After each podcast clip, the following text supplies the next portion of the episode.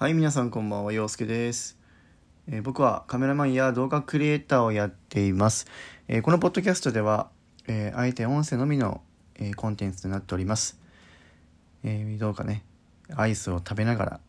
ら、え冷たいものを飲みながら、えー最後まで聞いていただければと思います。えー今日はですね9月9月じゃねえよ。8月の6日。8月の6日で、えー、と時刻がですね21時19分となっております、えー今ですね普通にこう撮ってるんですけどなんかね今日仕事中にですねなんかこう首をなんか急にこうひねったせいかですねなんか背中のあたりがすごい痛くて今あの塗るタイプのあのバンテリンをね塗ってるんですけどなんかね首が、ま、後ろまで曲がんなくなっちゃってうん腫れてるのかなわかんないんですけどちょっとねあまりにもひどかったら明日病院行こうかなと思ってるんですがえーちょっとね痛いです。はい。なのでちょっとかばいながらですけど、えー配信したいと思います。えーそうですね。なんか今日は今日も比較的暑かったのかなっていう感じではあるんですけれどもあのかき氷をこの前実は食べてです日曜日に、うん、で皆さんかき氷好きだと。嫌いな人ってあんまいないと思うんですけどこうフレーバーっていっぱいあるじゃないですか。か王道だとこういちごとかメロンとかブルーハワイとかレモンとか。でも今なんかねいろいろこう見てるとまあ、ブルーハワイとかはもちろんあるんですけど青りんごとかパイナップルとかオレンジ桃コーラとかなんかねいろいろあるんですよね。でやっぱこうお祭りとかがねこう今でないできない関係で露店とかもなかなかないんですけど、まあ、この前臨海公園に行った時に、まあ、露店がちょっとあってでかき氷を食ったんですね。で自分はいちごを選んだんですけどすごいねたっぷりこうシロップをかけてもらってで暑い中ね食べたんですよ。もうあっという間にこうシャキシャキ感もなくもうみるみるうちに溶けていってしまうっていうね。すごい食べれるというよりもなんかほぼ飲むみたいな感じだったんですけどあのかき氷で昔のかき氷ってこうなんだろうこの氷の氷をこうね砕くじゃないですか。でこうぐるぐるぐるぐる回して昔かき氷とか作ってたんですけど結構やっぱこうなんだろう今のかき氷ってこうなんかふわふわしてるじゃないですか。だからこうほぼこうなんだろう噛み噛むって噛むっていうよりも口の中に入れたらもうすぐふわって溶けちゃうみたいな。でも昔はやっぱそういうのが技術がないのか結構こうガリガリ君を食ってる感覚って言えば分かるのかな。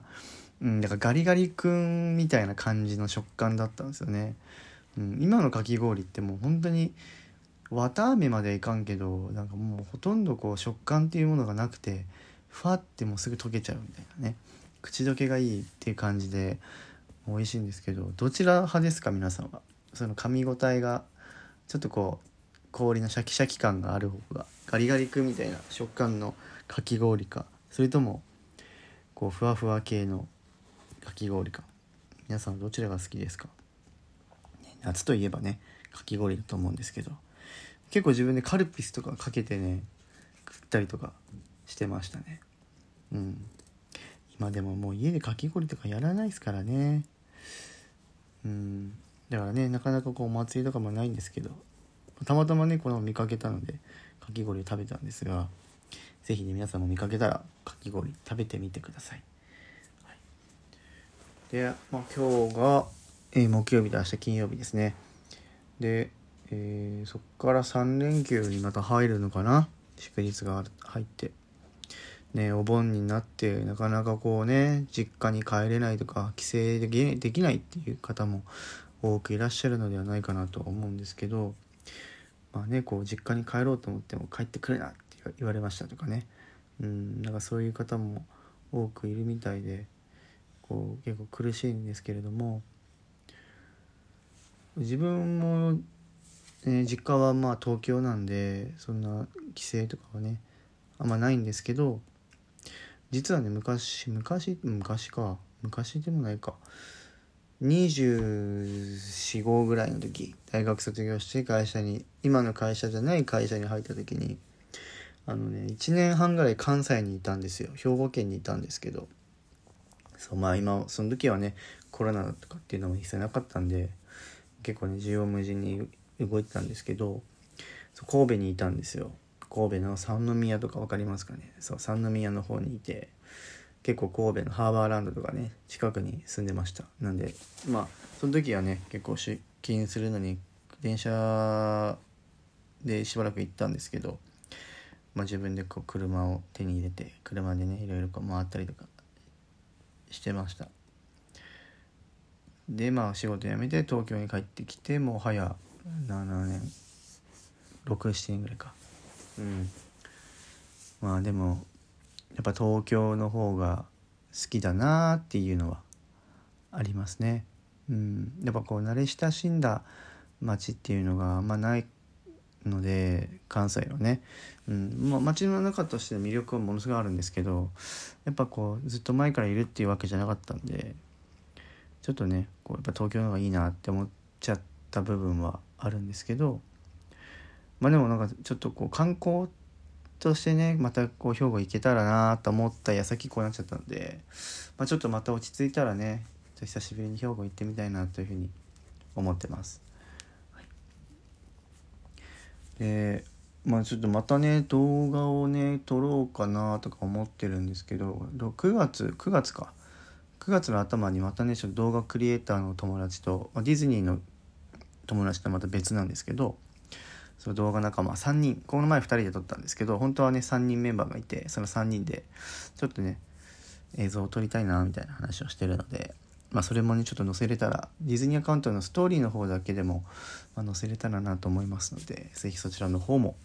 楽しみにしていてください。はい、でですねちょっと残念なお知らせが望遠レンズがですね自分使ってる望遠レンズがね壊れてしまったんですよ。あのピントがね合わなくなっちゃってどんなにこうフォーカスのねこうリングを回してもピントが合わなくなっちゃったんですよ。でそれもね結構まあ普通に新品で買うと17万とか18万ぐらいするレンズなんですけどまあそれ買ったのがもう67年前ぐらい東京に帰ってきた後にまあ、カメラ買ってちょっと経ってから買ったんですけど、まあ、中古で買ったんですね。で 7, 7万ぐらい買ったんですけど、まあ、ずっと使ってて。でディズニーでももちろん使いましたしセカオワのライブで撮影する時にも使ったんですけど、まあ、ついにねそのカメラのレンズが壊れてしまいまして、えー、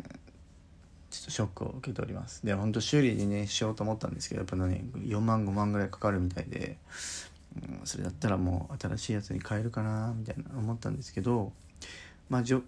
なんだろうその側近でその望遠レンズ使う場面っていうのは今のところないので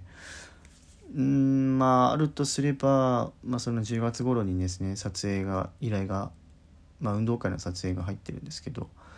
まあ、そちらので使うのでそこまでにはちょっと望遠1本仕入れるかもしくはレンタルかなっていう感じで思ってるので、まあ、それまでにねちょっと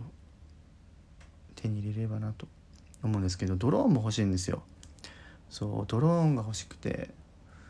いろいろね空撮したりとか、まあ、東京都内では飛ばせないので、ま、遠方とかに行ってねあの撮影したいなと思ってるんですけど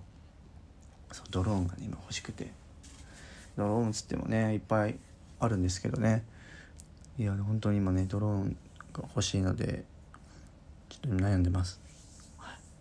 買った方がいいかなとかいるかな今必要かなみたいなね。うん。必要だったらね全然買うんですけどなんかまだね実質こう自分の中でドローンを使って自分がどういう映像が撮りたいかみたいなイメージがそこまで湧いてないのでちょっとずつねイメージトレーニングしながら、えー、買うまで至るかどうか皆さん是非ね見守ってていただければと思います。はいえー、明日まで仕事でそこから3連休なので、えー、明日一日ね頑張ればお休みなので、えー、そういう方もね中にはいらっしゃるかなと思いますしまあもうすでに休みに入ってる方もいらっしゃるとは思うんですけど、え、お体ご自愛にされてね、え、熱中症などに気をつけながらコロナにも気をつけながら、え明日も一日、えー乗り切っていきましょう。それでは皆さんまたお会いしましょう。バイバイ。